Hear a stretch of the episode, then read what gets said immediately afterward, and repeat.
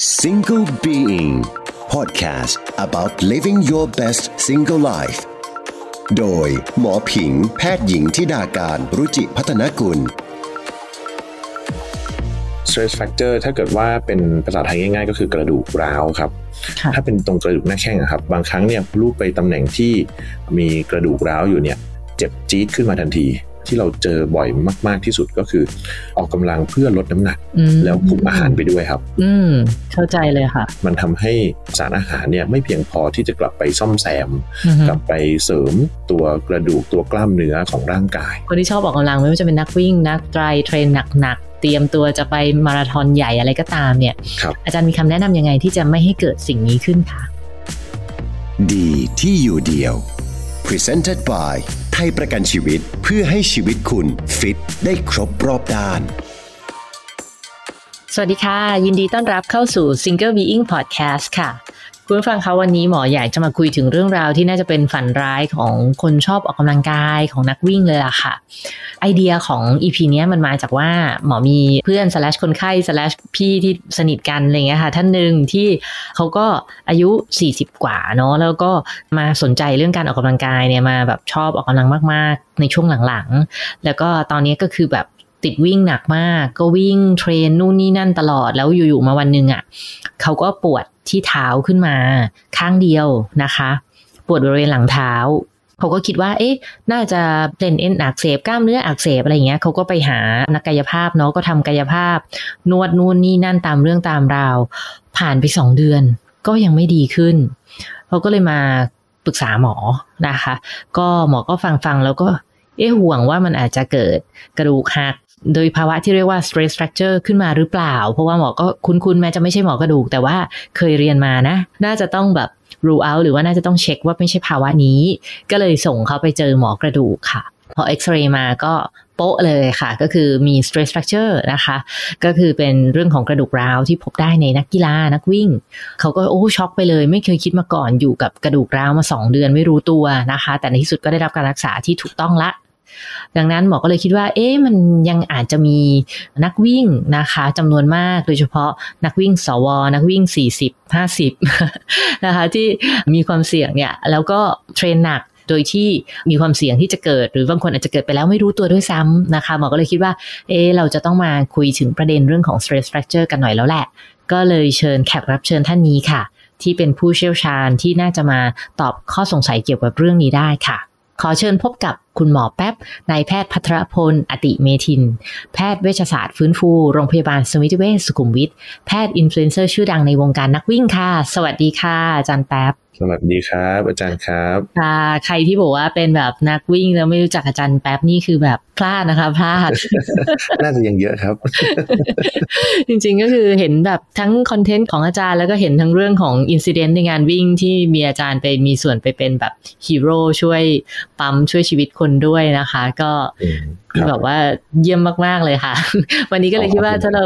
จะคุยถึงเรื่องของฝันร้ายของนักวิ่ง ฝันร้ายของคนออกกำลังกายเนี่ย ก็จะเป็นใครไม่ได้เลยนอกจากอาจารย์แป๊บนะคะครับผมประเด็นที่อยากจะชวนอาจารย์มาคุยในวันนี้ค่ะ คือเรื่องของ stress fracture ค่ะ อยากให้อาจารย์ช่วยอธิบายให้พวกเราฟังหน่อยว่ามันคืออะไรคะอาจารย์ ก็ stress fracture ถ้าเกิดว่าเป็นภาษาไทยง่าย ๆ ก็คือกระดูกร้าวครับอืมไอตัวเนี้ยก็จะเป็นเหมือนมันไม่เชิงเป็นกระดูกหักนะครับ คือกระดูกหักเราก็เห็นชัดเจนอือฮึว่ามันก็จะมีรอยว่ากระดูกแยกออกจากการมีการเคลื่อน แต่ว่าถ้าเป็นกระดูกร้าวเนี่ยก็จะเป็นแค่เหมือนรอย crack เฉยๆนะครับอืมแต่ว่าก็ทำให้ส่งผลต่อการออกกำลังกาย ส่งผลต่อการใช้ชีวิตทำให้ limit activity ต่างๆ ได้เช่นกัน ครับผมอืมแล้วใครที่เสี่ยงเป็นไอ้กระดูกร้าวนี้บ้างอะคะอาจารย์ มันแยกเป็นหลาย ๆ ประเภทนะครับอือฮึถ้าเกิดว่าเป็นประเภทกีฬาเนี่ยก็คือจะเป็นกีฬาที่มีการกระโดดเยอะ ๆ มีการกระแทกนาน ๆ ซ้ำอืมๆเช่นบาสเกตบอล หรือว่าเช่นอือฮึการวิ่งเป็นต้นอืมอันเนี้ยเราก็สามารถที่จะ เจอ stress fracture เนี่ยในนักกีฬากลุ่มนี้ได้นะครับอือฮึถ้าเป็นกลุ่มอื่นๆเนี่ยที่เราพบบ่อยก็อาจจะเป็นผู้หญิงเจอมากกว่าอืมผู้หญิงมักจะมีปัญหาเรื่องตัวกระดูกเนี่ยมากกว่าผู้ชายนะครับอือฮึกลุ่มคนที่ขาดสารอาหารวันนี้เราก็จะเจอได้เช่นกันอืมครับผมก็จะมีคำว่า female athlete diet นะครับอืมที่เราคุ้นๆกัน female athlete diet เนี่ยก็จะมีเรื่องอาหารการกินที่กินไม่พอ สองก็คือเรื่องการขาดประจำเดือนนะครับ อันเนี้ยอืมเวลาที่พลังงานไม่เพียงพอหรือว่ามีพลังงานที่เข้ากับออกไม่สมดุลกันเนี่ยก็จะทำให้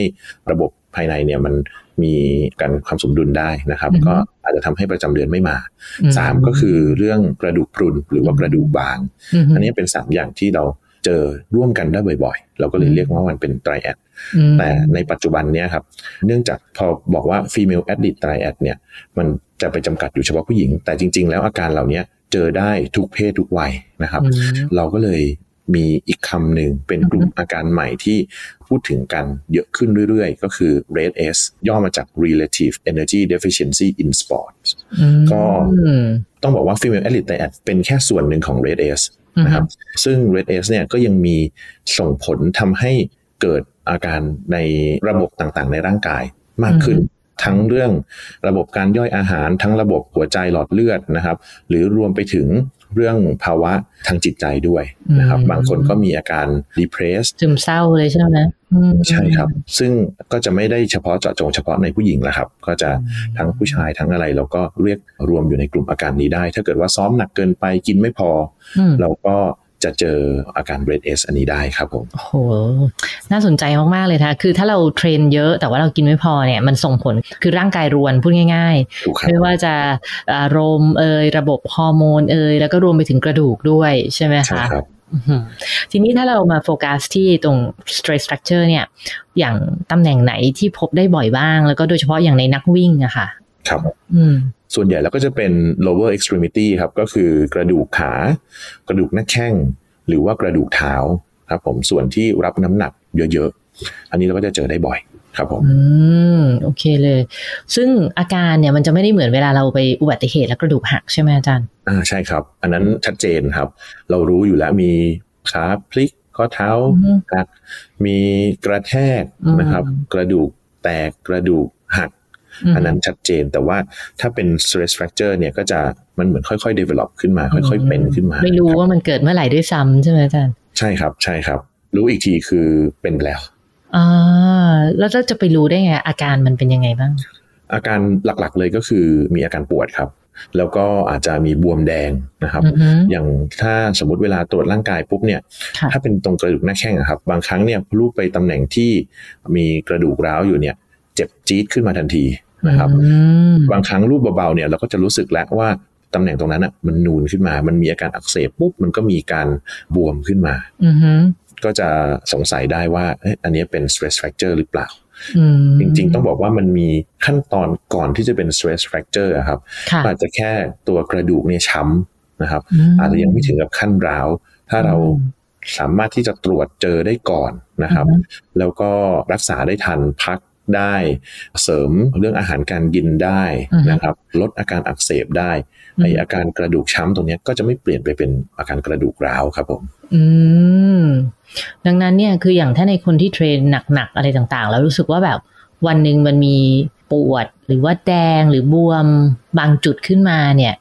ครับคือก็ควรจะพักก่อน ควรจะเช็คตัวเองก่อนใช่ไหมคะอาจารย์ใช่ครับใช่ครับ อาการเจ็บมันก็จะเป็นเจ็บจี๊ดเลยครับอาจารย์ ซึ่งอืมมันจะไม่เหมือนเจ็บพวกกล้ามเนื้อเส้นเอ็นทั่วๆไปนะครับอือฮึอืมถ้าเป็นในลักษณะนั้นมันอาจจะรู้สึกปวดระบม แต่อันเนี้ยอ่าฮะมันจะเจ็บแบบ เหมือนเจ็บจี๊ดลงน้ำหนักเจ็บอย่างเงี้ยครับอาจารย์ อ๋อ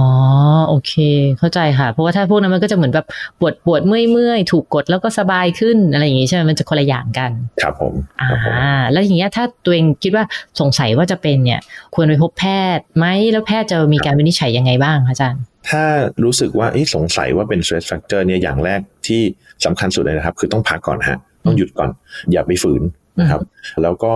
ถ้ามันมีอาการบวมแดงชัดเจน เราก็สามารถตรวจ confirm ร่วมกับการซักประวัติและตรวจร่างกายที่พูดมาถึงเนี่ยอือฮึนะครับเราก็จะมีการตรวจเพิ่มเติมอีกก็อาจจะเป็นอืมเอ็กซเรย์นะครับอือฮึเอ็กซเรย์ถ้าเกิดว่า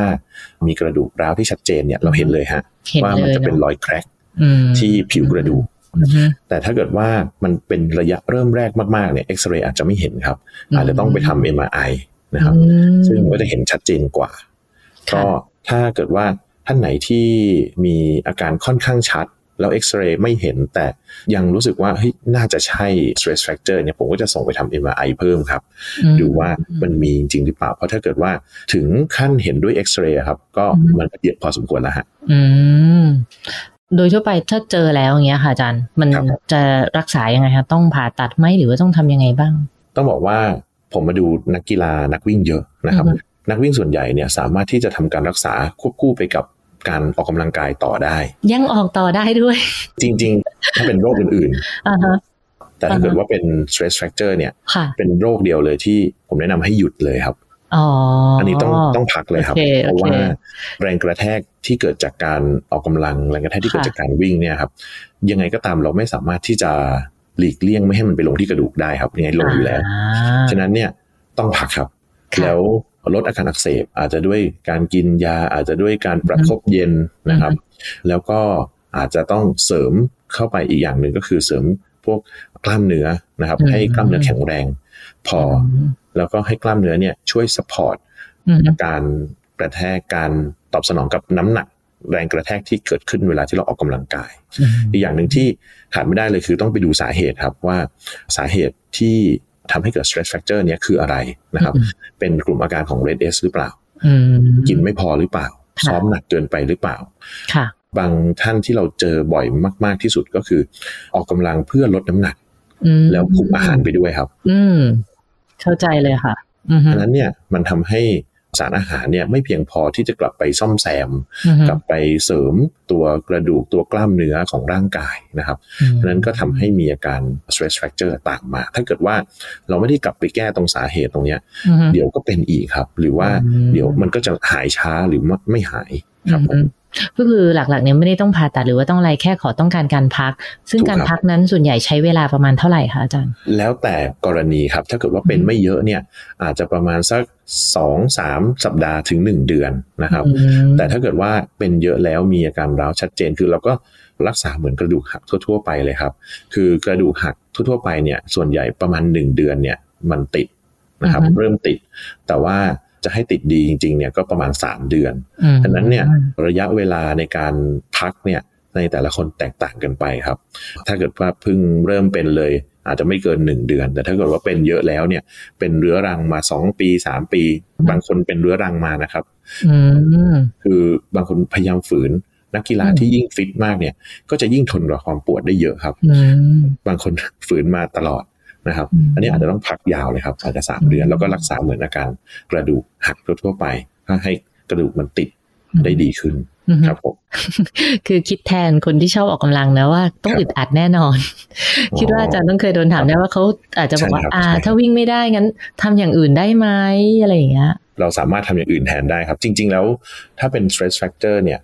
อะไรก็ตามที่ไม่ทำให้มีอาการปวดนะครับทำได้เลยครับอืมอืม สมมติเป็นนักวิ่งเนี่ยจะไปปั่นจักรยานจะไปว่ายน้ำจะไปอะไรอย่างเงี้ยครับ แต่แล้วอ่าผมก็จะเจอปกติแล้วเราก็จะรู้สึกว่าเฮ้ยว่ายน้ำเนี่ย มันน่าจะไม่มีแรงกระแทกอะไรนะค่ะแต่ว่า สิ่งที่เจอ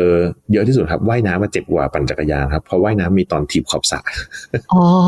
ตอนถีบขอบสระนี่เจ็บครับ โอเคงั้นก็ว่ายน้ำแบบห้ามถีบขอบสระถูกครับ อาจจะต้องแบบแตะปุ๊บแล้วก็หมุนตัวกลับไปลอยตัวก่อนแล้วว่ายต่ออะไรอย่างเงี้ยครับ โอเคครับอย่างน้อยแล้วก็ไม่ได้ฝันร้ายซะทีเดียวก็คือคุณยังออกกำลังกายได้อยู่ เพียงแต่ถูกครับแบบอื่นใช่ครับที่มันจะไม่ได้ไปลงน้ำหนักตรงบริเวณนั้นถูกครับนะะ โอเค แต่แน่นอนที่สุดไม่มีใครอยากฝันร้ายค่ะอาจารย์ครับผสำหรับมคนที่ชอบออกกำลัง ไม่ว่าจะเป็นนักวิ่ง นักไตรเทรนหนักๆเตรียมตัวจะไปมาราธอนใหญ่อะไรก็ตามเนี่ยครับอาจารย์มีคำแนะนำยังไงที่จะไม่ให้เกิดสิ่งนี้ขึ้นคะโอเคครับ ผมคิดว่าถ้าในเรื่องการซ้อมเองเนี่ย เราก็จะต้องเริ่มต้นซ้อมแบบค่อยเป็นค่อยไป มีการวางระบบการซ้อมที่ดีเพียงพอครับ ค่อยๆ เพิ่มระยะ ค่อย ๆ เพิ่มความเร็ว เวลาที่เราเพิ่มระยะเนี่ยแรงกระแทกมันก็จะสะสมมากขึ้นนะครับ เวลาเราเพิ่มความเร็วแรงกระแทกในแต่ละก้าวเราก็จะมากขึ้น ฉะนั้นเนี่ย การที่เราค่อยๆ เพิ่มทำให้ร่างกายได้ปรับตัว ค่อยๆ แข็งแรงขึ้น แล้วก็พร้อมที่จะรับกับแรงกระแทกเหล่านั้นเนี่ยก็จะทำให้เราสามารถป้องกันภาวะนี้ได้ในระดับหนึ่งนะครับสองก็คือเวลาที่เราซ้อมแล้วเราต้องพักให้พอด้วยครับ เพื่อให้ร่างกายเนี่ยฟื้นฟูนะครับถ้าเกิดว่าเราซ้อมต่อเนื่องทุกวันไม่มีวันพักเลย ร่างกายเหมือนไม่ได้มีการเบรก ไม่ได้มีเวลาในการซ่อมแซมแบบเต็มที่นะครับ ก็อาจจะทำให้มีอาการขึ้นมาได้เช่นกันสามก็คือเรื่องอาหารการกินครับ ซ้อมหนักต้องกินให้พอนะครับ แล้วก็ supplement ต่างๆ ถ้าเกิดว่าเป็นผู้หญิงยกตัวอย่างง่ายๆ ผู้หญิงวัยหมดประจำเดือนนะครับ ก็จะมีปัญหาเรื่องกระดูกมากขึ้น แล้วก็อาจจะต้องโดยทั่วไปถ้าเกิดว่ากินอาหารได้ กินนมกินอะไรได้เพียงพอ รับแสงแดดได้วิตามินดีเพียงพอเนี่ยอาจจะช่วยได้ แต่ถ้าเกิดว่ามีการขาดเรื่องสารอาหารเหล่านี้อาจจะต้องกินพวกสารอาหารเสริม กินแคลเซียมเสริม กินวิตามินดีเสริมอันนี้ก็จะช่วยลดอาการเหล่านี้ได้เช่นกันนะครับ อีกนิดนึงคือในบางคนที่มีปัญหาเรื่องเท้านะครับ อาจจะทำให้เพิ่มความเสี่ยงในการเกิด stress fracture ได้ ก็ต้องดูครับว่ารองเท้า หรือว่าสรีระของเท้าของเราเนี่ยได้รับการรักษาได้รับการปรับหรือเปล่า ถ้าเกิดใช้ที่เท้าแบนอาจจะทำให้เพิ่มความเสี่ยงในการเกิด stress fracture ของกระดูกหน้าแข้งนะครับ อันนี้ก็ต้องดูว่าเออเราสามารถที่จะเสริมความแข็งแรงของข้อเท้าได้ไหม หรือว่าเราสามารถที่จะปรับรองเท้า หรือเสริมรองเท้าเนี่ยให้ภาวะเท้าล้ม หรือมันเกิดจากการเท้าแบนของเราเนี่ยครับมันดีขึ้นได้ไหม ก็จะช่วยลดความเสี่ยงที่จะเกิดอาการ stress fracture เหล่านี้ได้ ครับอืมค่ะ ก็ขอบคุณอาจารย์มากๆเลยนะคะ รู้สึกว่ามีประโยชน์มากๆเพราะว่าโดยส่วนตัวเนี่ยคือพอเพื่อนคนรู้จักที่เป็นเนี่ยก็คือรู้เลยว่าเขาแบบ เครียดมากฝันร้ายมากนะคะ ก็หวังว่านะคะ วันนี้ก็สายออกกำลังนะคะ ทั้งหลายสายนักวิ่งสายไตรทั้งหลายเนี่ย ฟังแล้วก็จะสามารถนำทิปที่อาจารย์แนะนำไปปฏิบัติตัว เพื่อไม่ให้เกิดในเรื่องของ stress fracture ขึ้นนะคะ ขอบคุณมาก ๆ เลยนะคะ อาจารย์แป๊บนายแพทย์พัทรพลอติเมทิน ขอบคุณมากค่ะอาจารย์สวัสดีค่ะสวัสดีครับ ก็ต้องขอบคุณคุณผู้ฟังทุกท่านนะคะ ที่ติดตามฟังกันมาตั้งแต่ต้นจนถึงตรงนี้ค่ะ ฟังจบแล้วนะคะ ก็อย่าลืมกดไลค์กดแชร์กด subscribe กด follow นะคะ ในทุกๆ แพลตฟอร์มที่คุณฟังเลยค่ะ สัปดาห์หน้าวันศุกร์ช่วงเย็นๆ เรากลับมาให้รักดูแลชีวิตไปด้วยกันได้ใหม่สำหรับวันนี้ หมอลาไปวิ่งก่อนค่ะ สวัสดีค่ะ Single Being Podcast about living your best single life โดย หมอผิง แพทย์หญิงทิดาการรุจิพัฒนกุล ดีที่อยู่เดียว Presented by ให้รักดูแลชีวิต ไทยประกันชีวิต